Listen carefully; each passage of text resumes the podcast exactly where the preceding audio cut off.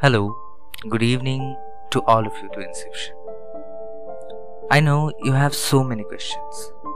और ये सवाल रहना भी एक तरह से ज़रूरी है क्योंकि इन कुछ दिनों में मैं अपने पॉडकास्ट पे इतना एक्टिव नहीं रहा हूँ अगर मैं अपने लास्ट एपिसोड की बात करूँ तो मेरा लास्ट एपिसोड थर्टी फ़र्स्ट दिसंबर या फिर कहे एक जनवरी करीब न्यू ईयर के बाद और आज आके हो चुका है ट्वेंटी नाइन जनवरी यहाँ तक कि साल का ख़त्म। मैं इस चीज़ से इतना इत्तेफाक नहीं रखता हूँ कि मेरे साथ इस दिनों में क्या क्या हुआ है। लेकिन इस न्यू ईयर पे मैं एक न्यू ईयर रेजोल्यूशन हर किसी की तरह रखा हूँ कि अपने टाइम से जितना भी हो सके वक्त आप सबको दूँगा और हर एक प्लेटफॉर्म पे एक्टिव रहूँगा। यहाँ तक कि बहुत सारे प्लेटफॉर्म्स में मेरा अब भी एक्टिव रहना बाकी है। लेकिन मैं हर जगह पे एक्टिव रहने की कोशिश तो ज़रूर करूँगा। तो देखते हैं कि कब तक ये चीज़ हो पाता है।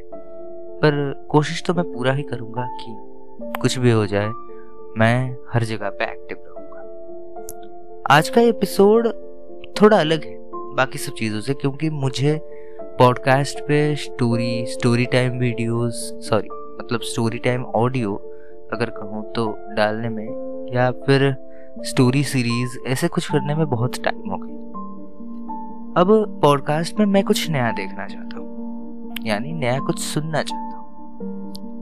जबकि मेरे को जो पसंद आता है, वो शायद मेरे व्यूअर्स को पसंद नहीं आता है। मेरे व्यूअर्स को अब भी स्टोरी टाइम और स्टोरी सीरीज़ बहुत अच्छा लगता हैं, जितना कि मुझे पॉडकास्ट के थ्रू कमेंट आया है।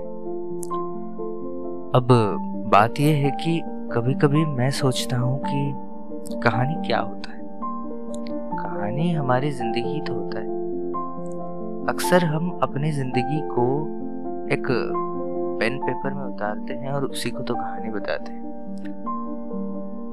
तो कभी कभी ज़िंदगी ऐसा बन जाता है कि कहानी को लिखते लिखते हमें ये समझ नहीं आता कि इस चीज़ को एंड कैसे यानी इस कहानी का खत्म कैसे होगा?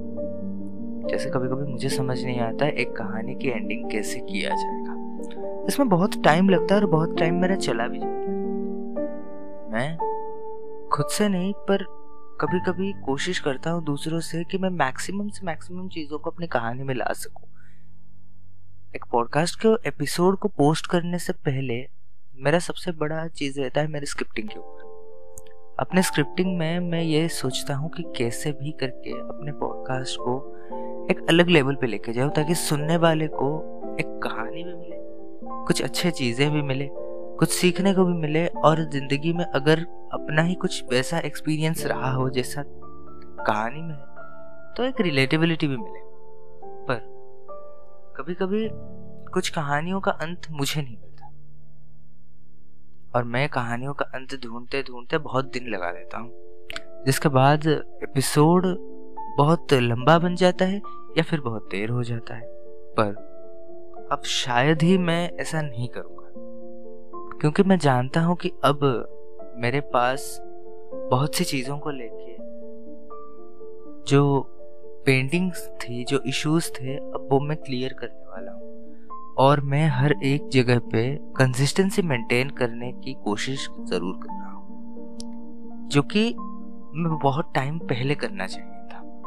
ठीक है? देर आए, दुरुस्त आए, पर अब मैं भी वही सोचने लगा हूँ कि किस तरह से इस पॉडकास्ट को आप सबके लिए एक रिलेटेबल पॉडकास्ट बनाया जा सके। तो उम्मीद है अगर आपके पास भी ऐसा कोई सजेशंस कमेंट्स हैं तो मुझे ज़रूर बताएगा।